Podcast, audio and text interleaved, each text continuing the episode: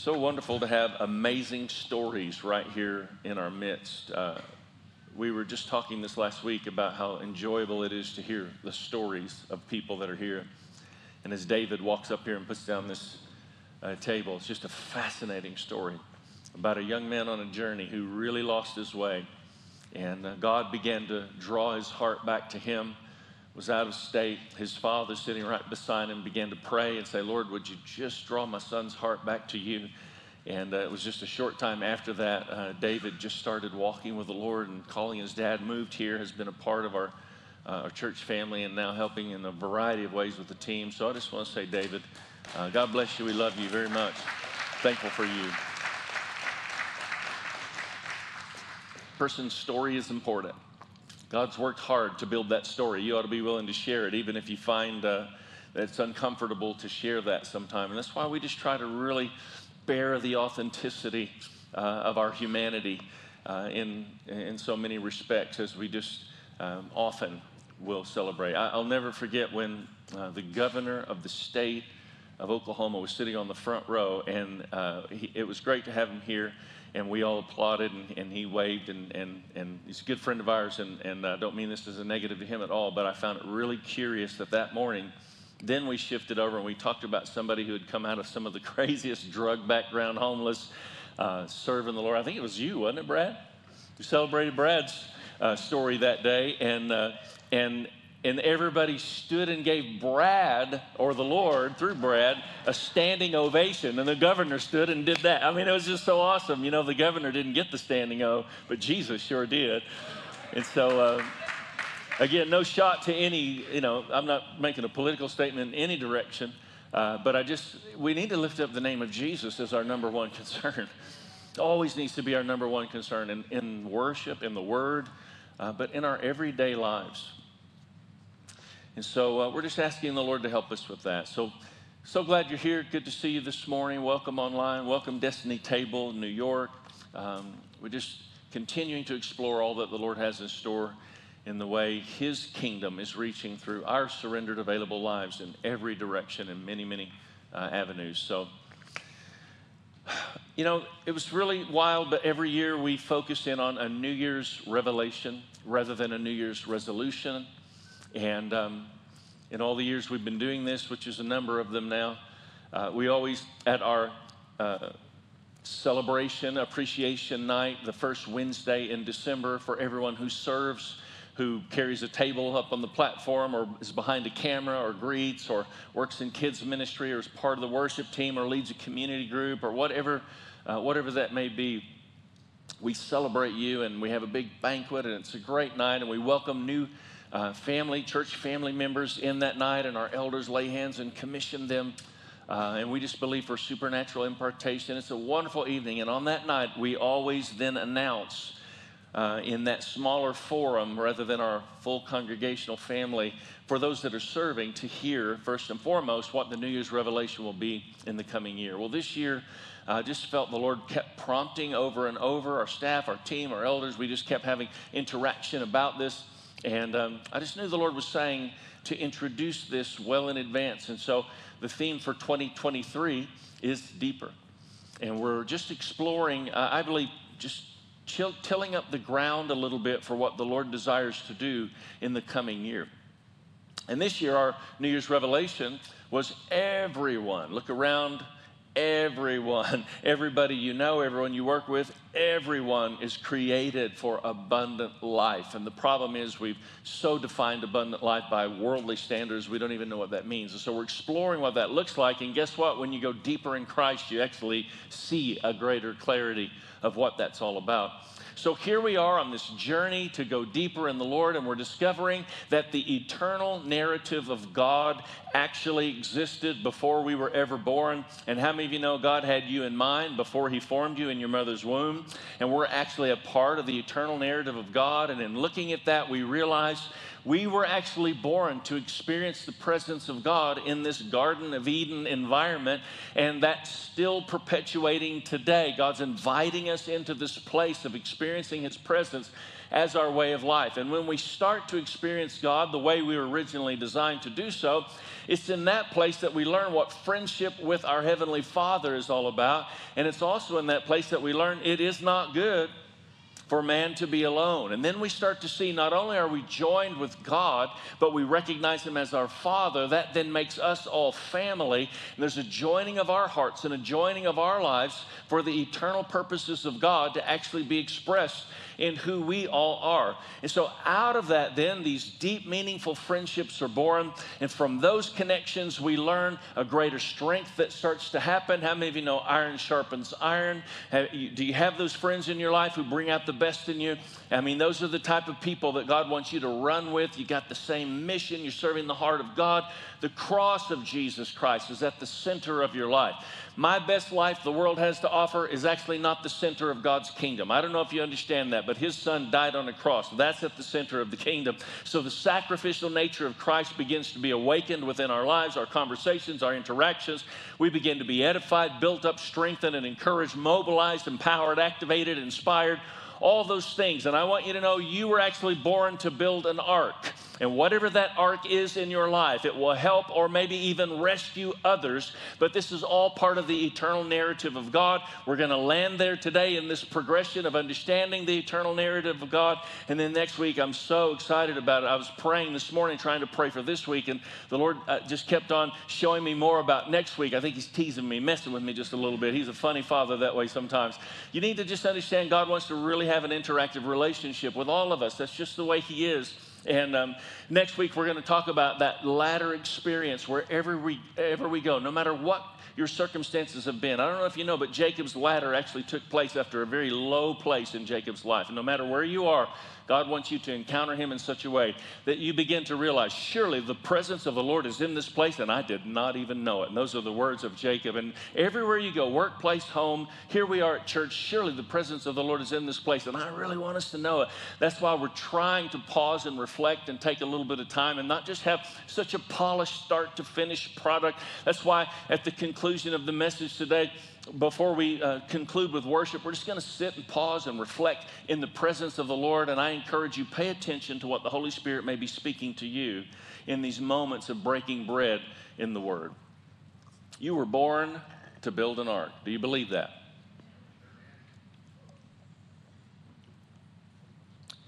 We're going to be looking out of um, the book of Ephesians today. So if you want to turn in your Bibles there, our marriage retreat weekend is this weekend, and we've sent a message out asking everybody to please bring your Bibles. Uh, there's a reason we'll have you there. All married couples that night in the hotel will have the Bible between the two of them in the bed. That's just a joke. I want us to take a look out of Ephesians 2 8 to 10. And I'm gonna, uh, we're going to read three verses. Normally, what you hear when you hear Ephesians 2 8 is two verses.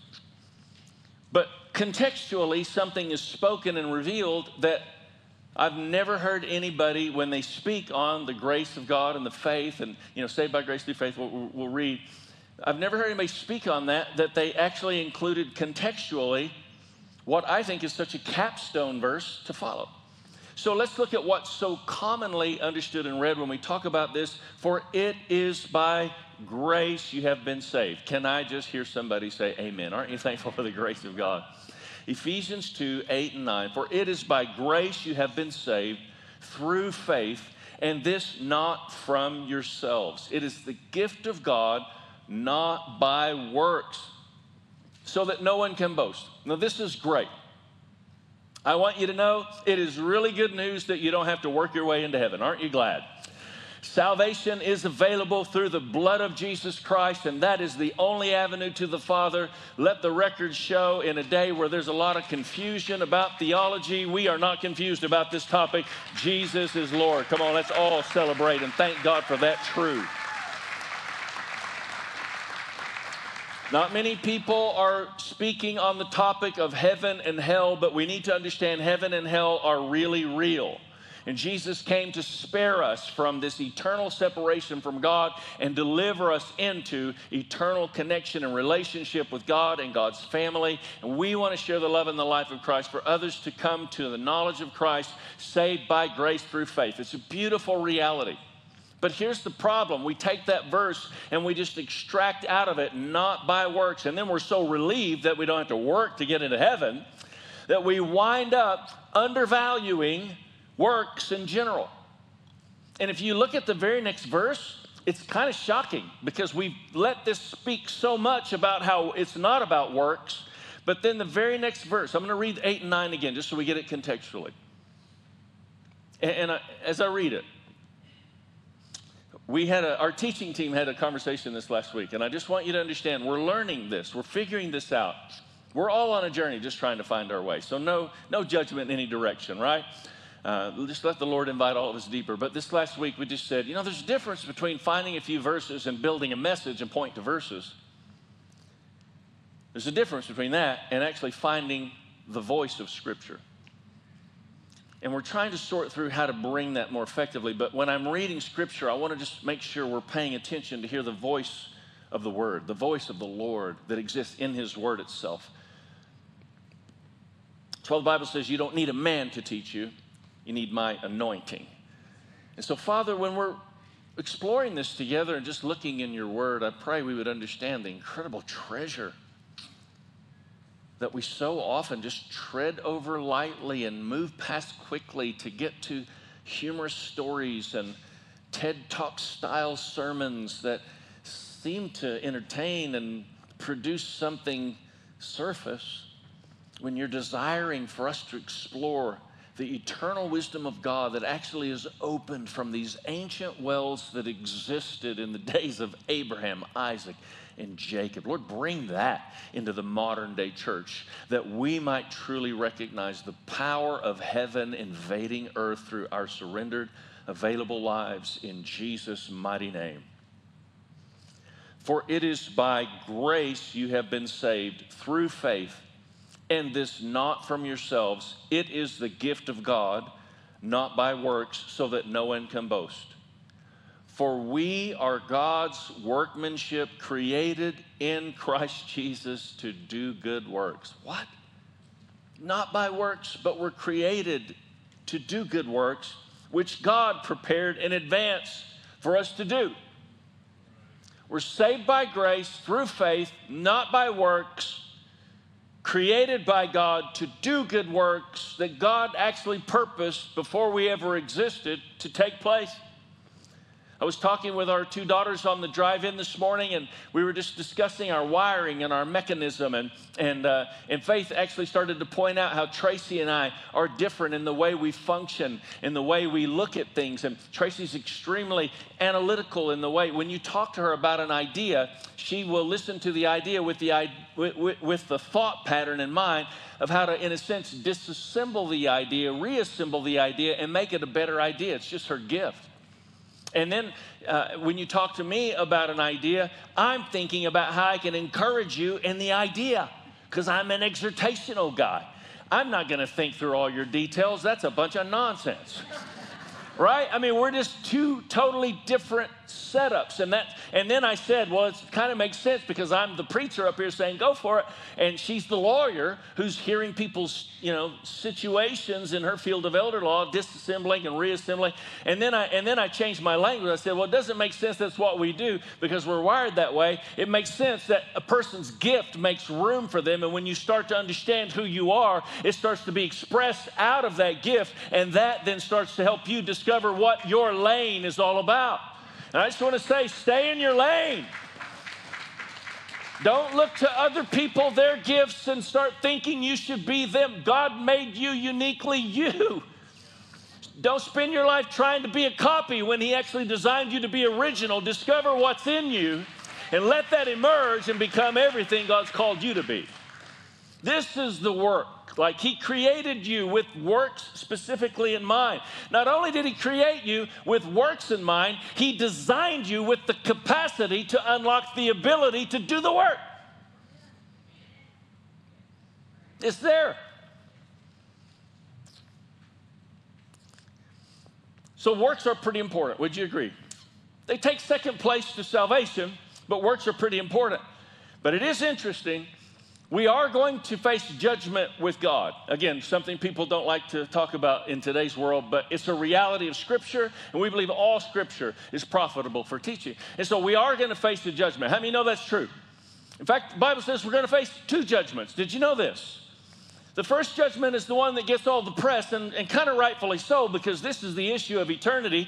And you can find this on the blog. I'm not going to go into all of it today, uh, but, but those details are on there and some other things that you're going to look at. But John chapter 5, verse 24 speaks of the judgment of salvation. This is the great white throne of judgment. This is where we're going to stand before God, and you're not going to be able to claim works. You're going to have to declare the blood of Jesus. You're saved by grace through faith, and this is that first judgment of salvation. But then there is another judgment the Bible talks about in Second Corinthians chapter 5 verse 10, and it's the judgment of works. Did you know this? And in the judgment of works, you can't claim grace. And in the judgment of grace, you can't claim works because both work together. And faith without works is dead. And so we've got to figure this thing out, not live our lives just spiritually minded, focusing on, you know, the spiritual element of things. Sometimes we got to get practical and make a difference in the lives of people around us. And that's why our, our kingpin central verse for the course of the next, whatever it will be, 14 months, is Daniel chapter 11, verse 32. Know, be, do. Those who know their God, this is intimately knowing God.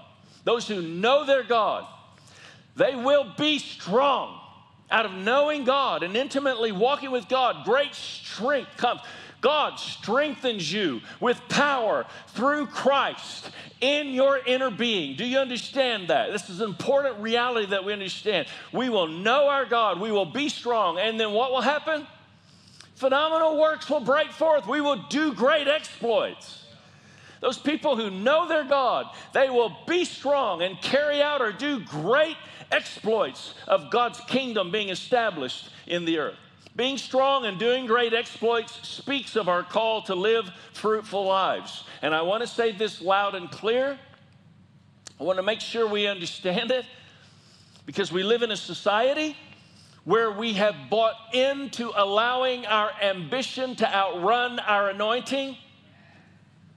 We live in a society where we have bought in to allowing our ambition to outrun our anointing and we're just running ahead to accomplish things because we can accomplish them, whether we even realize if the Lord is telling us to do it or not, many times. We've built entire religious empires, especially in the Western world, and it centers around so many things other than really centering around the presence of God, the cross of Christ, and the deeper reality of the love that God reached us with in the first place. So understand this we have no true ability to be fruitful.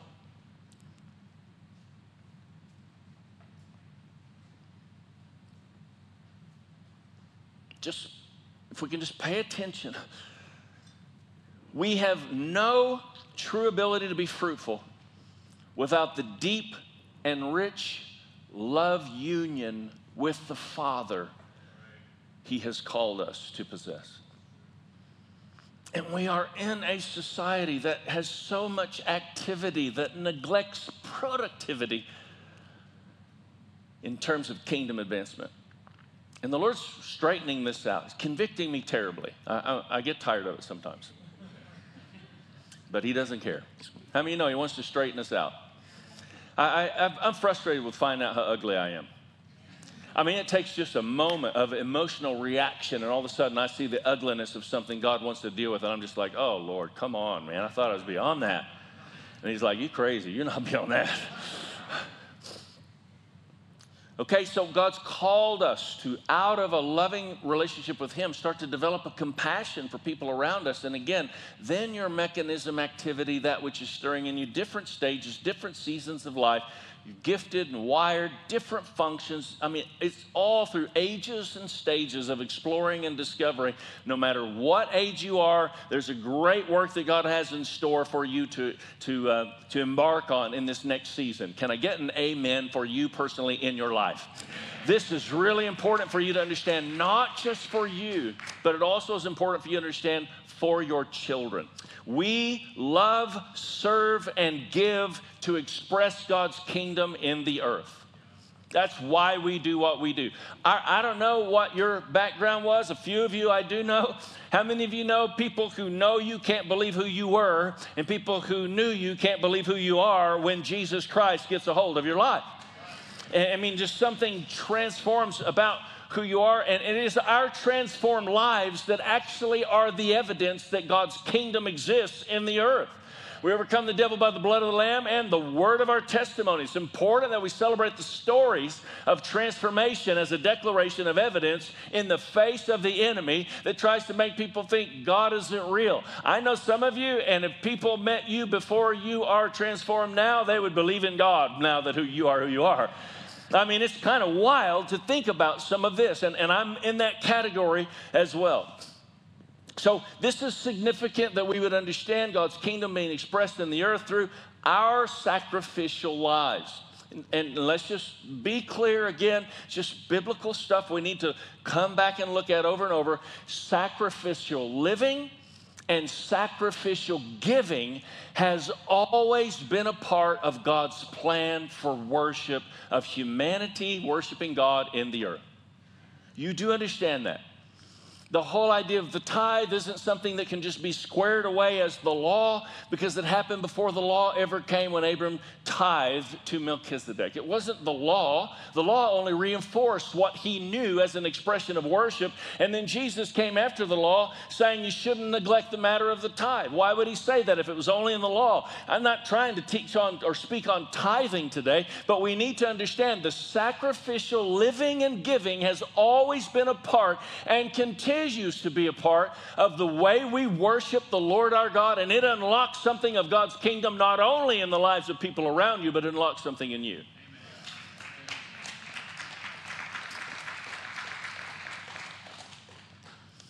There is something of materialism that is broken off of our lives when we come face to face with the reality of increase uh, over and over and over, repeatedly in our lives. And Tracy and I, she's warned me not to talk about how many years we've been married because she's starting to feel like that's too many years to admit. Um, not because she's been married to me that long, because that's been a joy, hasn't it, honey? but because she doesn't want people to think that, you know, we're old or anything. But uh, when we first got married, it was just a non negotiable. We just said, we're never going to not bring the first fruits before the Lord. And in all of our years of marriage, um, we've just honored the Lord in that way. And man, we're blessed because of it. But guess what? My children's children are blessed because of it.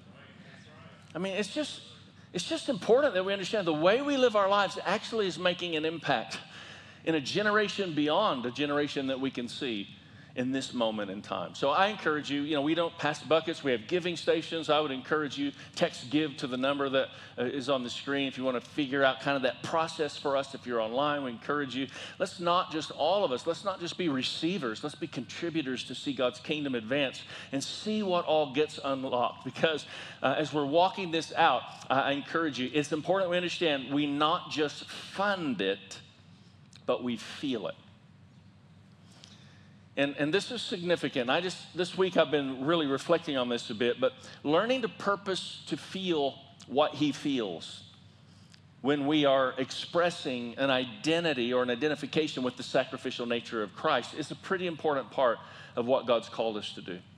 So practice being in touch with his heart as you identify with Christ and the sacrifices you make. Pretty simple. Just practice being in touch with his heart as you identify with Christ and the sacrifices you make. Um, I, I, know it was a great challenge for me um, a few years ago when Tracy, we were hosting in our home people were coming over and, and i just remember i was sitting the table and i was a little bit grumpy anybody ever been a little bit grumpy before uh, and so i was a little bit grumpy because i was thinking about all the stuff i really needed to get done and now uh, Tracy's just commanding me to get the plates out, and you know all the things are going on. And so I'm trying to be an obedient husband, like the Bible like she says the Bible tells me to do. But I, I do what I, I, help, and I, you know, I'm getting the plates out, I'm putting the silverware out, and I remember just in that moment, a transaction started happening in my heart, and as I put the glasses out, I just began to say, Lord, as we drink from these cups, may we thirst for something deeper than anything this world has to offer. I pray for this person by name who'll be sitting here, and, and if they sit somewhere else, it scrambles it up, and the Lord gets confused, but but then I would go to the next one and I pray, Lord, as we're eating off of these plates, Lord, let there just be a hunger for a bread that nourishes beyond what we can understand in this world. And I began to realize that when I participated in the sacrificial nature of Christ, preparation for those people actually became an intercessory act. I began to feel it. You understand? How many of you how many of you would say you're guilty of making sacrifices in a grumpy way? Can I just see this happens? I mean, it does, doesn't it? It's like, all right, I'm going to give. All right, I'm going to serve. All right, I love you. the Lord really wants to do a work in us. Like, we shouldn't have to grit our teeth to share Christ with others. It should just be this natural, loving other people well and the way you love others well is not going to look like the way I love others well. And the problem is, we try to get people in these evangelistic workshops and get everybody doing the same thing. And the body of Christ will never be a cookie cutter group of people. Just won't.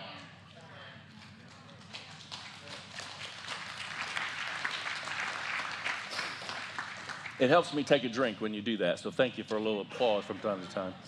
We're going to look at Ephesians chapter 4 starting in verse 17. And this is just such an incredible um, depiction of what I'm talking to you about today. Ephesians 4, two chapters beyond two, where we were, to chapter 14, I'm sorry, chapter 4, verses 17.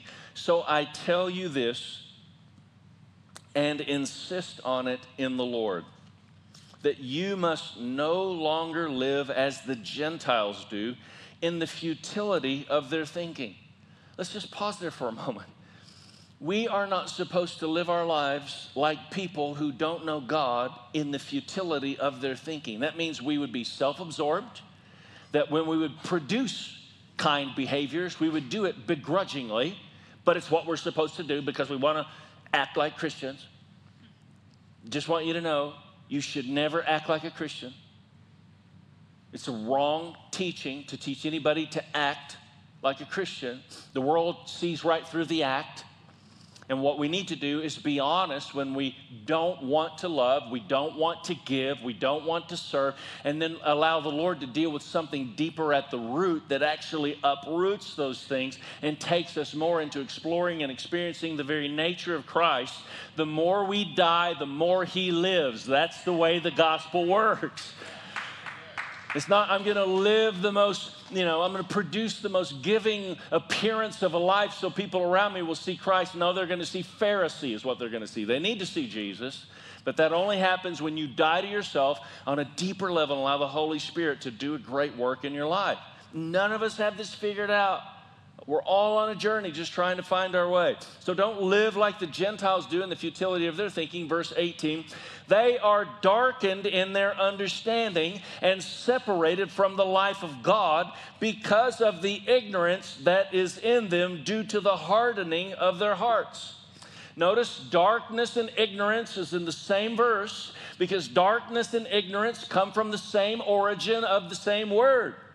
Darkness and ignorance, light and knowledge. That's why we're enlightened with Christ. We come into the light of Christ. We know the Lord our God. That knowledge of Christ is what awakens that.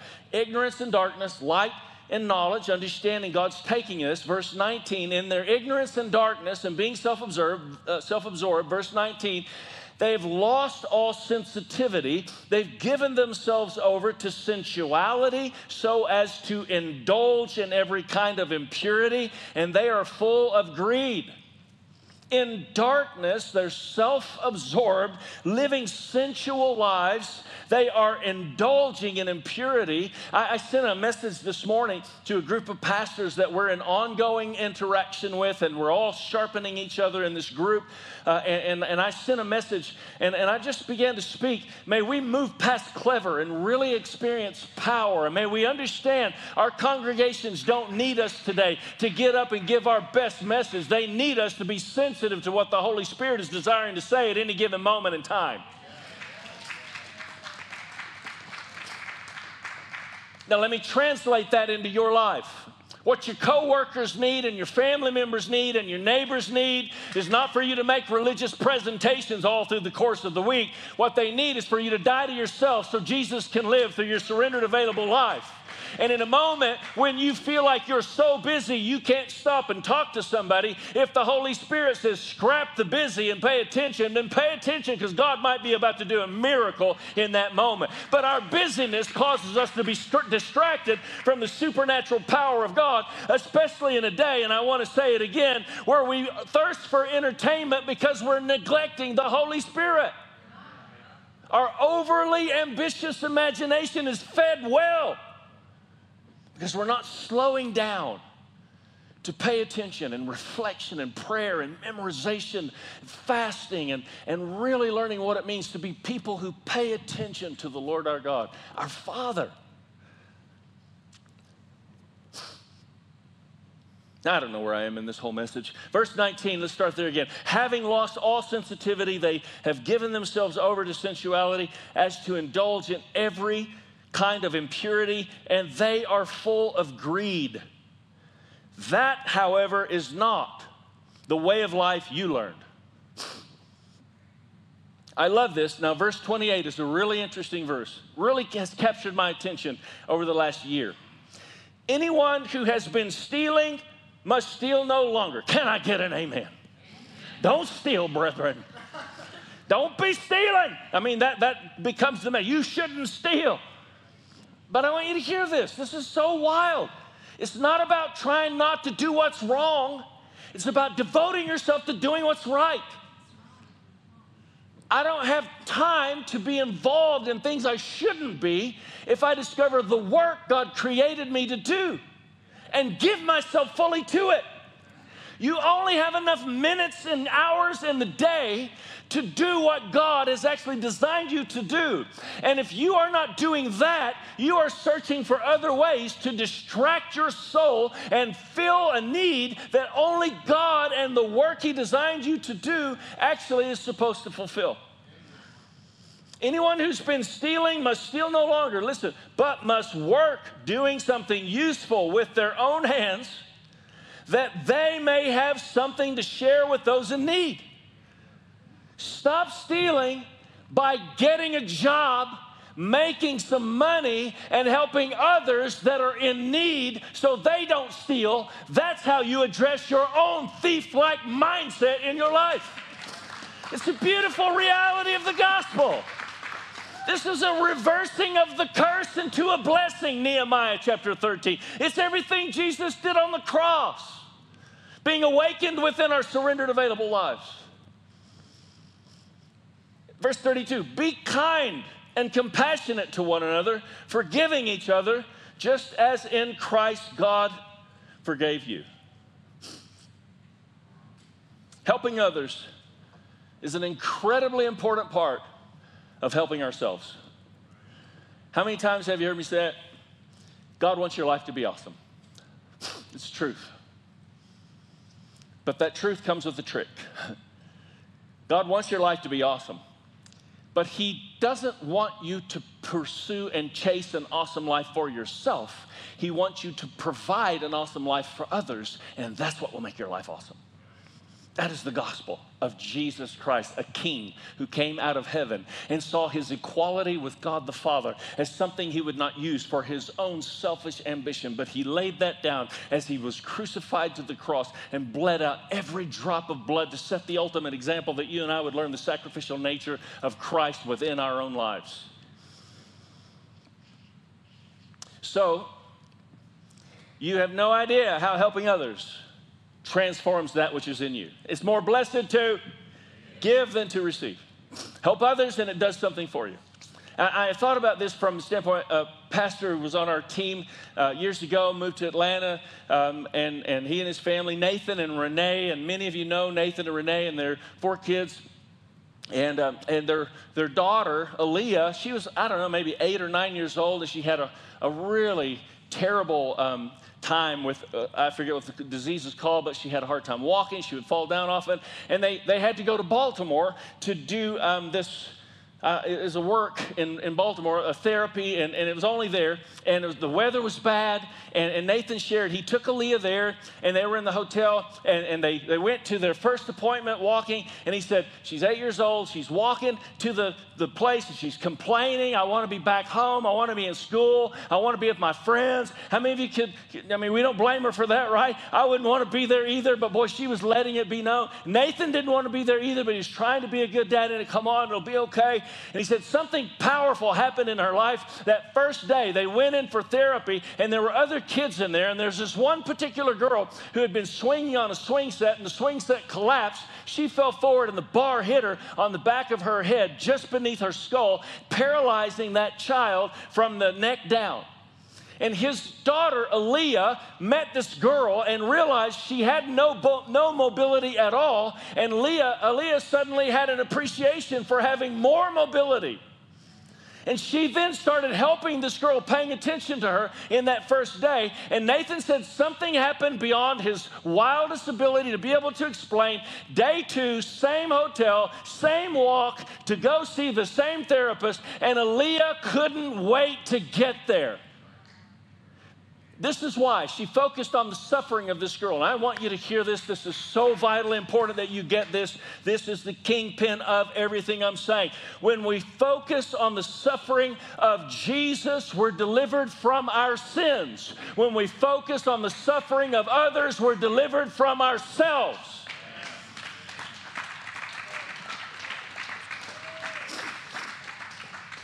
The church modern day church of our day has raised up a generation of Christians that seem to have an aversion to anything inconvenient and constantly endorsing busyness and distraction as a way of life that God wants to bless. God's not going to bless a distracted life. He's going to get your attention. And if you think He's going to bless your distracted life, then you're going to get mad at God when He's not giving you everything somebody told you He's going to give them. He wants your attention. What could the church offer the world if we actually gave our undivided attention and affection to God? What would we have to offer the world if we slowed everything down and became way more focused on the things that truly matter? What could you offer your world?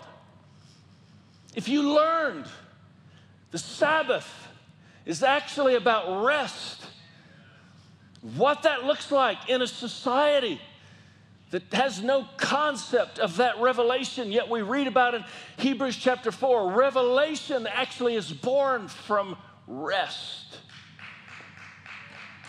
Maybe if you're lacking revelation, it's because you've grown so busy in so many directions, you've forgotten how to rest in the Lord your God.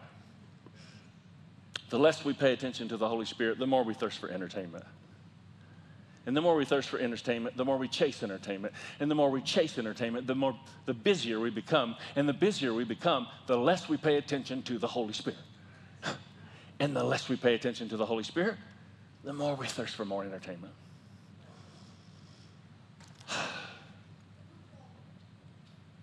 Anybody feeling convicted today? I sure am. I'm going to ask if the worship team would come, and in just a moment, we're going to just take some time to listen to what the Lord is saying in the midst of all this. I want to challenge you to build an ark. You got to start somewhere. And, and, and I'm trying to just give some good tips that will kind of be a framework for you to listen to the Lord and apply some things effectively. But, but listen carefully. Um, if I, I know of a, a, situation where a young man had just come off drugs, didn't really know all the stuff, you know, the nice way to do church, went up to the pastor and said, um, I, I, I, came to the Christmas program and uh, it was awful. But God convicted me. He said, I don't know who put that program together, but it was awful. He reiterated it was awful. And the pastor said, Well, actually, I did. but you understand, what concerns you becomes a clue to your call. Uh, I had somebody in this church when I first became the pastor, and they came and they told me how ridiculous the graphics looked. Is this the graphics look bad? Like, do you have a third grader working on it? No, it's actually me. And, and what they could do is say, the graphics are so bad in that church. Listen carefully. I'm going to leave that church and I'm going to go find a church where they have good graphics. But what concerns you is actually a clue to your call. And what you're supposed to do when something captures your attention is to pay attention how the Lord might want to use you then to step into that moment. And it's kind of crazy, but just one opportunity of serving can actually open the doorway to your lifelong cause if you will not just be so busy, but pay attention to what concerns you. Listen, don't complain about it. The enemy wants to sift your concerns into complaints and then just keep you sideways. Don't complain about it, be constructive with it. And it begins to unlock so much in you. So, build an ark.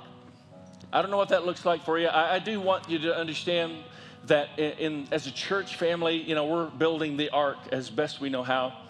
Uh, and, and again, I'm not talking about giving. You just need to understand the concept behind this. As we give as a church family and we help orphans and support orphanages and do the things that we've done over the course of years and help in mission work and benevolence and widows and people that need help locally in society, amazing things have happened. And, you know, we've talked about city officials here talking about the vast number of deep, the deepest needs in society that we as a church family are actually meeting right here in the media area. It's really overwhelming to think about, but that's part of building an ark. Wouldn't you agree? And that's a good thing for us to do. Uh, in fact, uh, Katie Baffrey is right here, and um, Katie spearheads something called Whiz Kids. This is one of those things that we, you know, people have seen and recognized. But we go to Crooked Oak Elementary, and we bus in seven-year-old children who primarily uh, that that school, very underprivileged area, a lot of underprivileged families there. That school has an 80% dropout rate eight out of 10 children in the second grade won't graduate high school. How many know that's a travesty?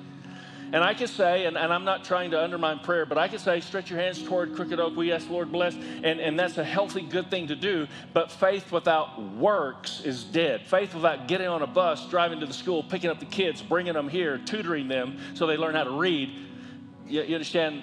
It's, we do that, and we need tutors.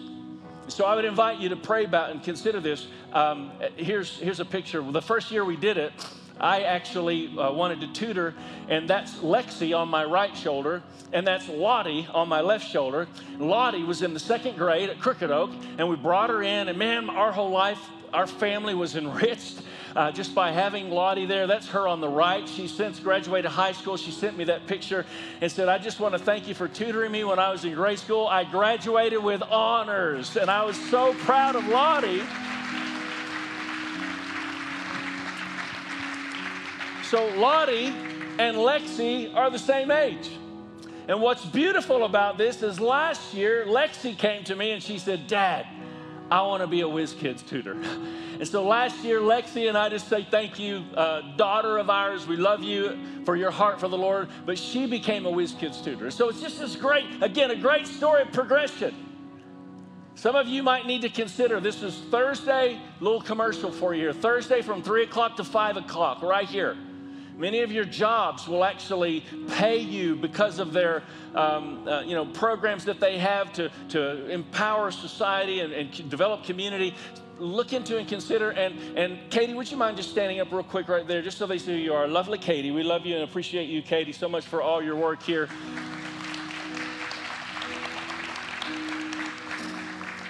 Katie is going to be at the Connect Center right out to the left when you leave so that you can talk to her about um, helping because we have way more kids that need to be tutored than we actually have tutors this year. And we want to answer that need.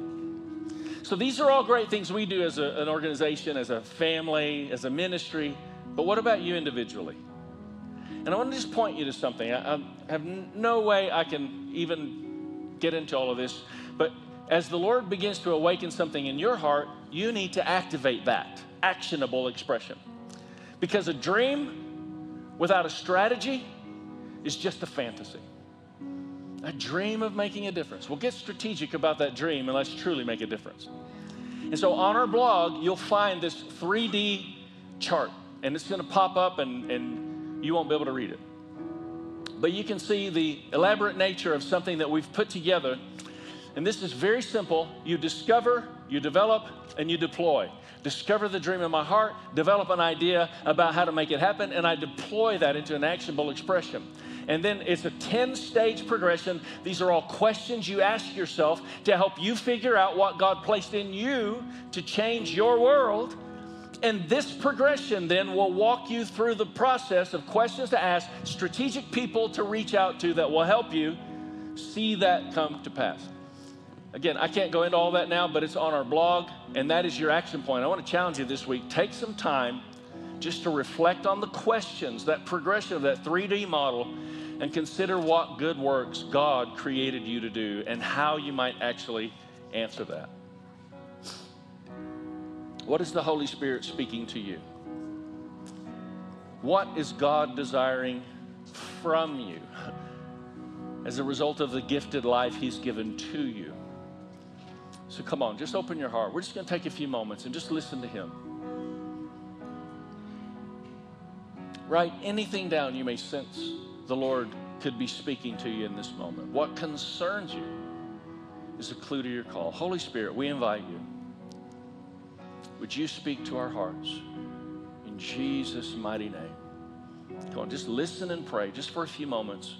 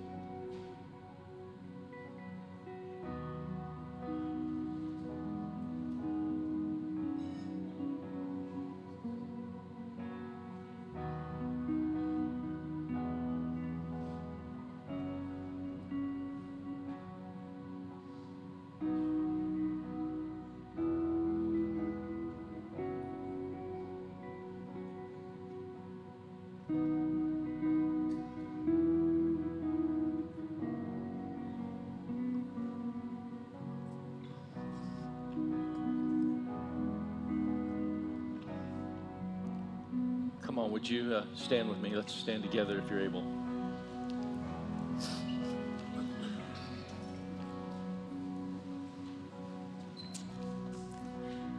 You sense the Lord speaking something, stirring in your heart. It's crazy. We actually want to have church in a way that acknowledges God is here. That's exactly what we want to do.